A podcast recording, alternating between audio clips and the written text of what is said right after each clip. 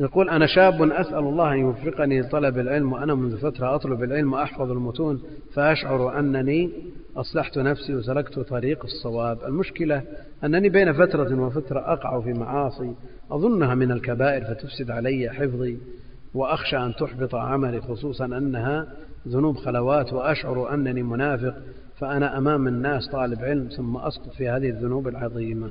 عليك أن تصدق مع الله جل وعلا وأن تلجأ إليه أن يعصمك من هذه المعاصي وأن تقطع جميع الوسائل الموصلة إلى هذه المعاصي وأن تشغل نفسك بما ينفعك.